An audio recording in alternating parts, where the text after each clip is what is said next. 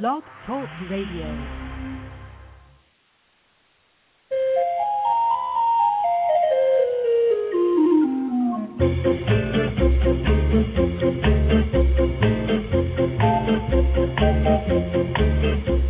Good morning, animal friends, and welcome to the Pet Place Radio Show. I'm your host, Marie Hulett, and I hope everyone is having a fabulous weekend so far.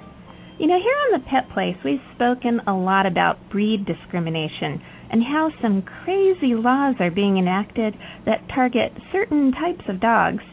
Today, live from a very special event, David Edelstein from Team PitaFull has an amazing story to tell. Then, after our halftime break, Tiffany Kuykendall will be dropping by to tell us about a brand new rescue for Labrador Retrievers and their buddies. All this and more is just ahead here on the Pet Place Radio Show on AM 1260.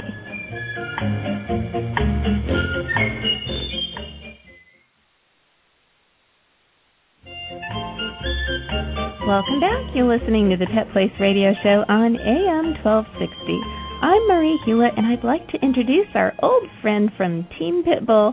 It's David Edelstein. Welcome back to the Pet Place, David. Thanks, Marie. Thanks for having us. I understand you are embarking, no pun intended. Well, actually, I did intend, but on a pretty amazing walk for pit bulls.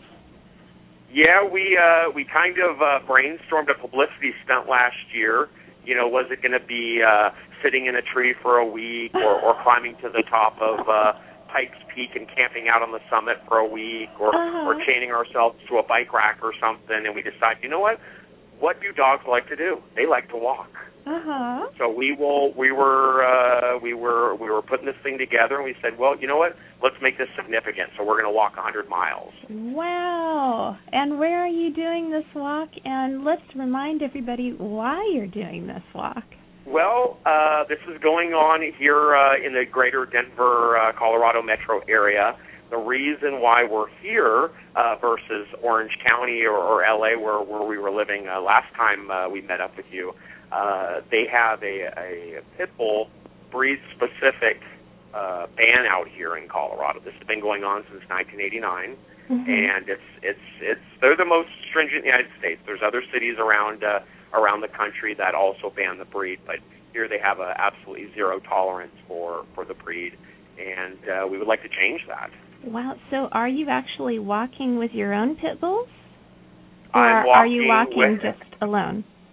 No, I'll be walking with my dogs. Uh, I actually, my girlfriend and I, between the two of us, have six dogs: a Great Dane, an Aussie Border Collie mix, and the four pit bulls. And we'll be trading them off so nobody gets, you know, too hot along the route. And we're going to do a hundred mile loop around the city of Denver.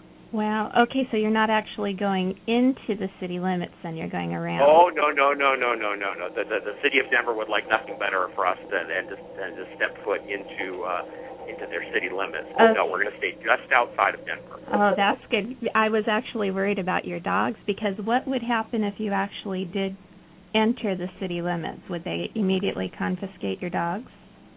The way uh, it's it's called Municipal Code Section 8-55, pit bulls prohibited, and the way their law is written out here is uh, if you're caught with a pit bull, the pit bull gets confiscated and euthanized.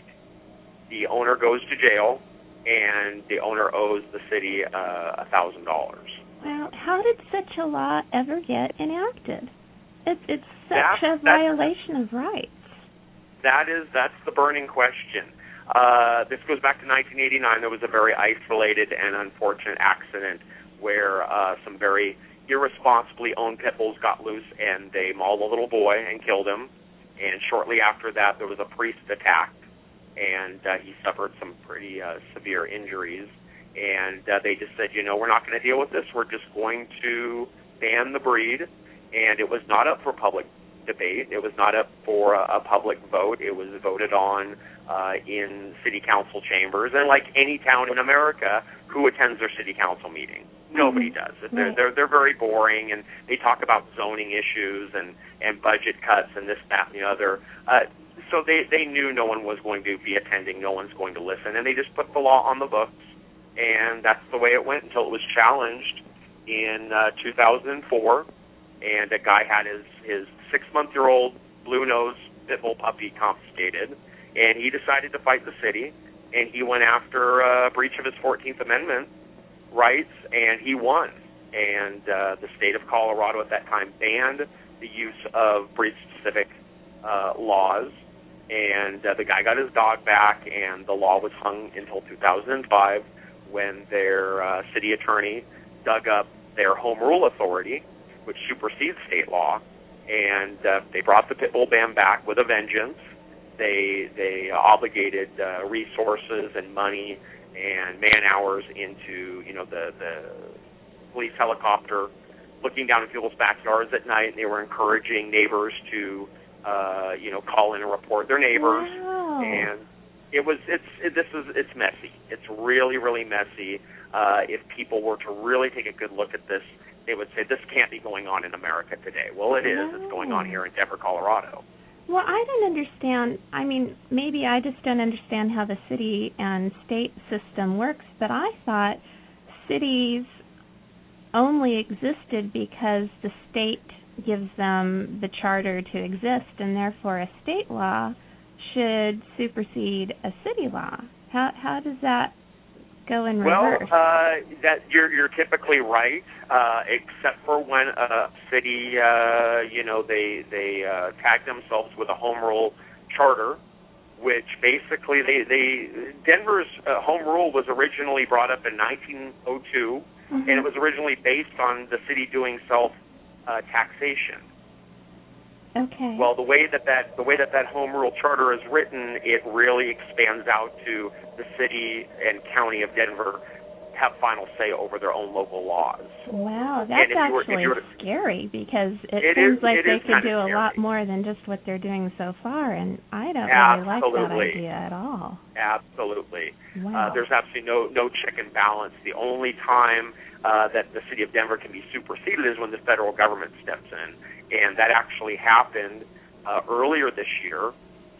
In late 2009, the city's pit bull ban extended into confiscating three service dogs that belong to veterans, and these dogs happen to be pit bulls. Mhm. And uh, you know, they took it up to you know the ADA and the Department of Justice, and uh, the federal government called the city of Denver and said you can't do that. And they said, well, we have a pit bull ban here, and they said we don't recognize your local ordinance. You have to, you know, obey federal law, which is service dogs of any breed have carte blanche anywhere on U.S. soil. Okay. And they they actually thought about going to federal court and challenging the Department of Justice Wow. on this one.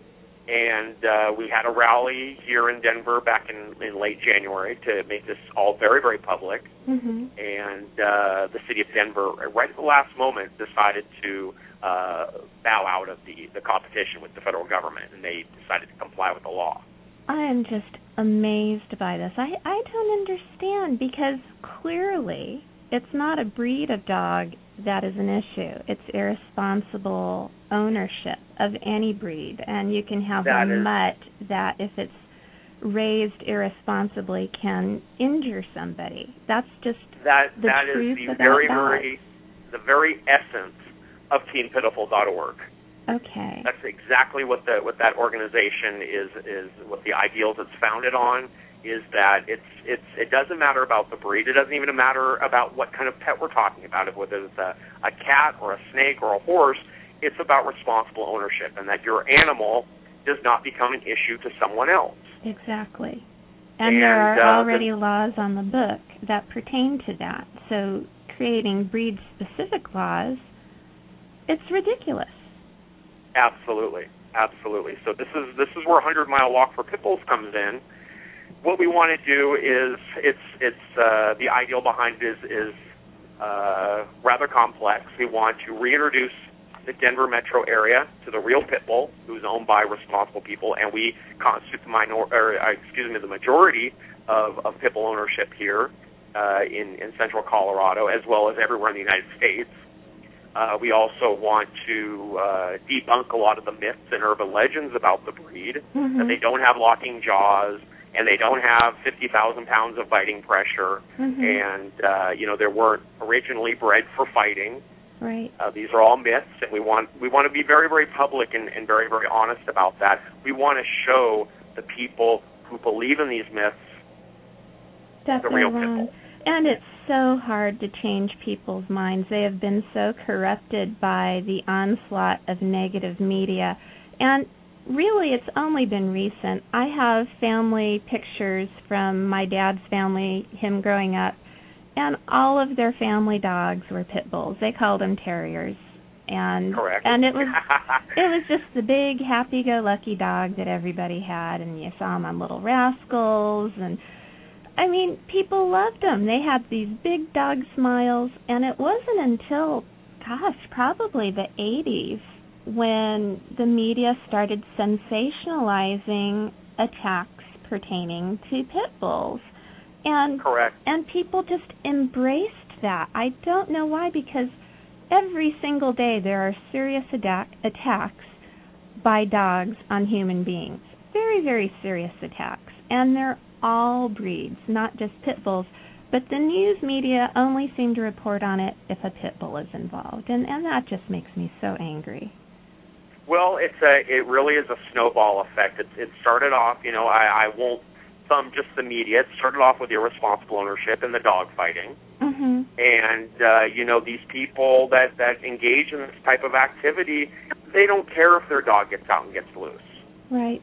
All they care about is that there's no paper trail for that dog to lead back to the to that owner. That's all Mhm. they care about. Right. You know, and and and uh, you know, uh, when it comes to the media, pit bull attacks sells a lot more newspapers and makes a lot better ratings than pit bull sleeps on couch or unknown breed attacks child. Right. Exactly. So they really they really jumped on those coattails. The insurance companies got involved and and and limited or discontinued uh, homeowners insurance because of this stigma and this and this misinformation. City governments then jumped on board and said, you know, if it's good enough for the insurance companies, it's good enough for us. And it all boils down to ignorance because most people who have pit bulls, including yours, uh, raise delightful dogs. I've met your pit bulls, and they are the sweetest, happiest, friendliest, most trustworthy dogs I have ever met. They're they're a good breed. Um, you know, I, I I personally like all dogs. Me too. and uh, these these guys they're they excel at the at the loyalty and uh, and the camaraderie and just kind of the family unit. Uh, the my particular three are all rescues, and uh, I think they know it. And I think they they said, you know, this guy's giving us a second lease on life, and he's got an agenda, yeah. and that is to go after go after these breed specific laws and uh, you know we're going to help him do whatever we can in penance for for him giving us a, a second lease on life. Wow. Well, you're doing a remarkable job. Are you hoping to get some more walkers to walk with you? We're um, that's that's a, actually a very good question. We are actually talking with uh, one of the Michael Vick dogs, uh, new one of the new owners, Mm-hmm. and he might be making the making the trip out here from Minnesota. Oh, We've wonderful. got people coming from from Los Angeles. We've got people coming from Nevada. We've got people coming up from Texas, and maybe a few people coming over from uh, West Virginia. And what is your start date, and where should everybody meet up to to walk with the you? details for this, uh, they can actually get all the all the details if they visit uh, www.teampitafull.org, and that's T E A M P I T A F U L L dot O R G. Okay. And uh, this is going to be from July 12th until the 17th. Our daily walking time is 9 a.m. to 4 p.m. okay. And if they go on the website, they can actually pull up maps of where we're going to be each day and where the where the rally point is and, and where we finish up each day. And what we places a- to avoid to make sure you don't go into Denver? Absolutely. I actually just updated the maps uh, this morning on on where we're going to be actually walking on the county line. Okay, make sure you don't step into any little finger areas that jut out. Exactly. Okay. Exactly. Well, I'll So, be rooting you know, for you. Yeah, it's it's going to be quite grand. We're going to do a, a big finish line event on the 17th, uh, and we're being sponsored by uh, a Canaday and Kong Toys and uh, a very very well known um, canine rehabilitation center up here called uh, CRCG, and uh, they've they've been uh, very very supportive of us, and they're going to host our event, and it should be a big show. Great. Well, David, you always have such great information about this very important issue. So I'm so glad you were able to check in today and let us know about this wonderful event. Absolutely, Maria. We'll talk again. Definitely. It's time now for our mid show station message, but don't wander away because Tiffany Kuykendall from Lab Rescue is waiting in the wings, and you won't want to miss the news from her organization. This is coming right up here on the Pet Place Radio Show on AM 1260.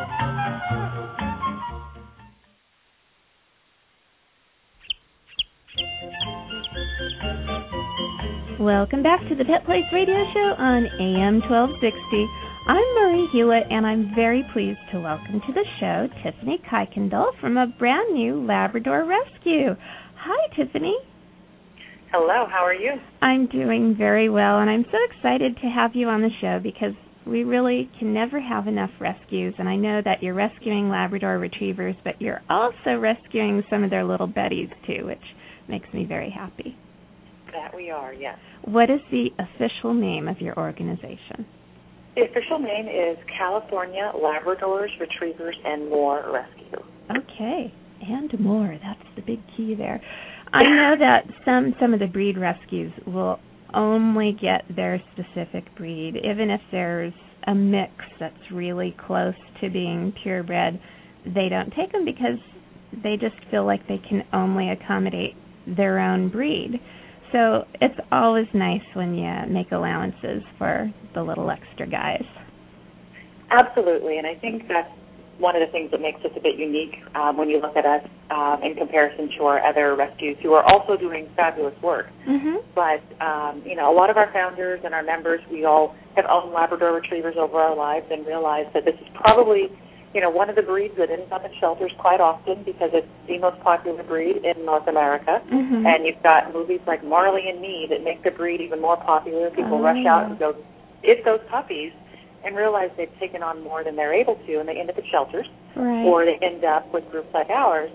And so we're committed to saving Labradors, absolutely. Um, but when we formed our group, we also wanted to be able to save the other retriever breeds because they're often very much in the same boat, oh, where sure. people get excited about having them and then realize it's just too much work, mm-hmm. not a fit.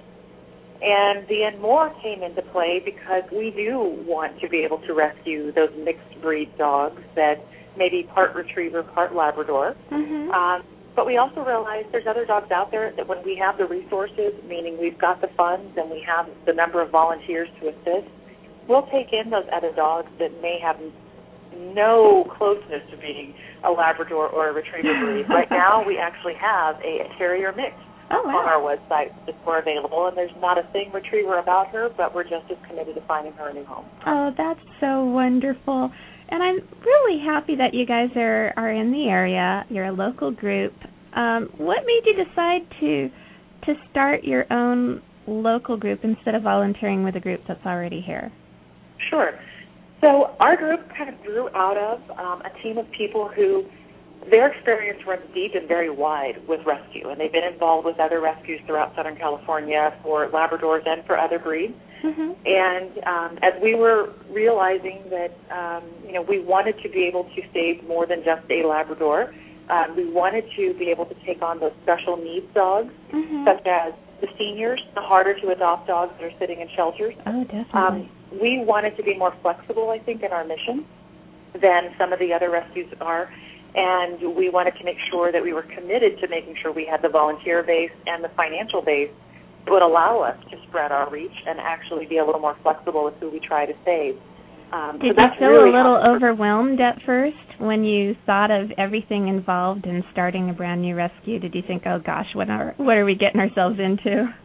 To be honest, um, I didn't because we have such a capable group of leaders in our organization. Wow. So um, our executive board, like I said, they have all started other rescues over the years, and they've all worked in rescues on an executive board uh, level, and just the the skill set, the talent, the the expertise of the board that we've put together. Um, I have every confidence that we're able to do what we need to do and I'm actually pretty proud of what we've been able to accomplish in the short period of time since we've come together. Wow, congratulations. Thank you. I, I think we've done a great job. I mean, this is the first group that I've actually been part of the founding team of. So um, for me, I think I'm at an advantage because we've got this experienced crew that I can depend on. And, you know, in the short period of time we've been together, we've already rescued 61 dogs. And, no way. Uh, and and when did you start working in on March of March 2011. That is amazing. You guys should all be very proud of yourselves. yes. pat yourselves we will, on the back. Pat ourselves on the back. And so pat your dogs too. and the dogs. we've got 30 adoptions already. I mean, it's amazing what we've done because we've got such a focused and committed team of people. Oh, that is so wonderful. What communities are you serving right now? So we have the, the bulk of our volunteers located in Orange County and San Diego counties. And um, however, we are rescuing dogs from um, the Los Angeles area, from Moreno Valley, Devore. Um, so we're taking dogs pretty much from all over Southern California right now that we could actually get a volunteer or get someone to help bring a dog to us.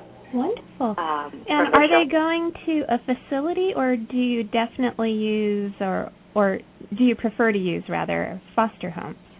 Our our model is to use foster homes. So Wonderful. when we bring a dog in, um, the the ideal scenario is for us one to get them vetted by one of our veterinarians, mm-hmm. have them checked out, find out what their medical needs are, and um, obviously if they're coming in with severe medical needs or if they've got kennel cough or parvo, we work with our local veterinarians to kennel them so that they're isolated. Mm-hmm. However, as soon as they're healthy enough to be in a regular home, our big priority is to get them with a family so that we can learn their personalities, their preferences, and their needs, so that when it comes time to adopt, we can actually give that family who's adopting a really good sense of who this dog is. Wonderful. And also just give them some basic homing skills, you know, potty training and walking on a leash and following basic commands, so the adjustment to the new home is, is much easier. So you're probably looking for volunteers then who can do some fostering and some basic training then. Absolutely. We are always, always looking for volunteers. How can somebody do that if they wanted to? Do you have a website that's up and running that has a volunteer page? We absolutely do. So if you visit us at www.labsandmore.org, you can click on the link for volunteers, and um, you can actually submit an application to become a volunteer, and you can see all the ways that you can volunteer your time. And we also have our presence on Facebook. So if you just go to facebook.com forward slash labs and more, you'll also find out about us there.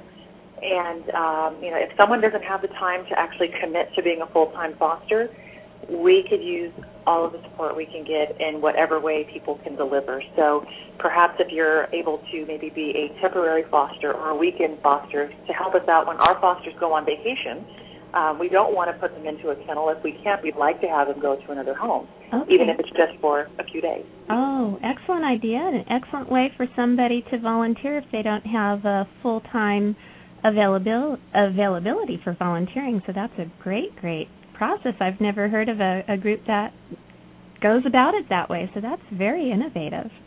Absolutely. We realize not everybody's up for taking on a dog, or perhaps you already have your limit of dogs you can have in your home. So we also need people that can help us by going to the local shelters and evaluating dogs and bringing them into our bringing them into the rescue.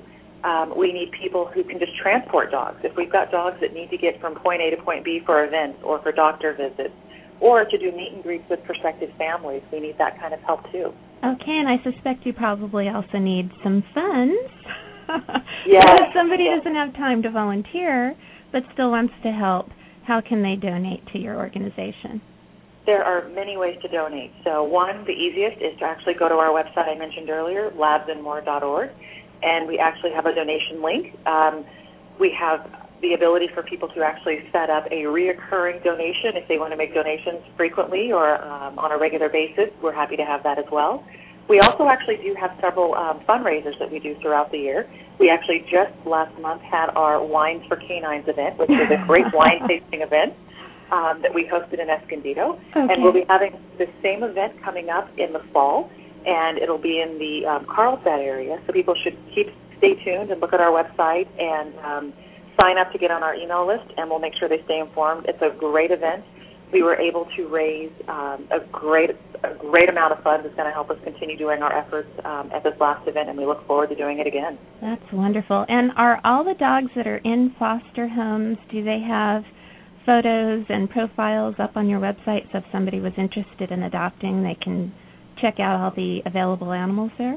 Yes. So all of our dogs are posted on the website with a brief bio that gives you basic information, age, weight, and some of the facts that we happen to know about the dog. So if they have medical needs, if they have certain quirks or personality traits that we may find interesting, we'll put that out there.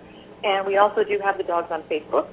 Um, so you can go to both places and check them out. And um, if there is a dog of interest, um, and even if you're not quite ready to submit the application and commit to adopting, you're more than welcome just to send an email to us via Facebook or via our website, which is doginfo at labsandmore.org. Okay. Just say, I'm interested in this dog. Can you tell me more? And we're happy to fill you in. Wow. Well, Tiffany, we can never have enough rescues because there's always such a need. And I hope eventually we can all close up shop and say to each other, well, there's no more homeless pets. But until that day comes, I want to thank you for all you do and for coming on the show today. Thank you very much for the invitation. We really appreciate it and, and look forward to many more opportunities like this with you. Definitely keep me posted on all your progress. And right now, we need to take a quick break. But when we come back, it's time for Pet Place news and events. So please stay tuned to the Pet Place radio show here on AM 1260.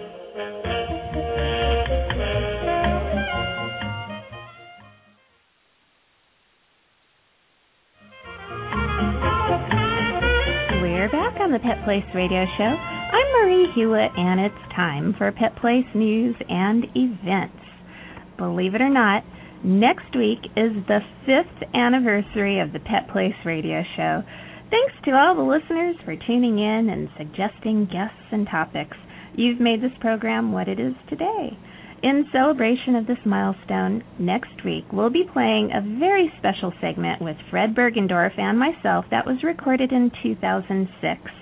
I hope you'll tune in for this very special walk down memory lane. And don't forget to email us at the Pet Place to let us know what you'd like to hear about on our program. Find all our contact information at www.petplace.org. Remember, we do this show for you, the pet people out there, so drop us a line every now and then.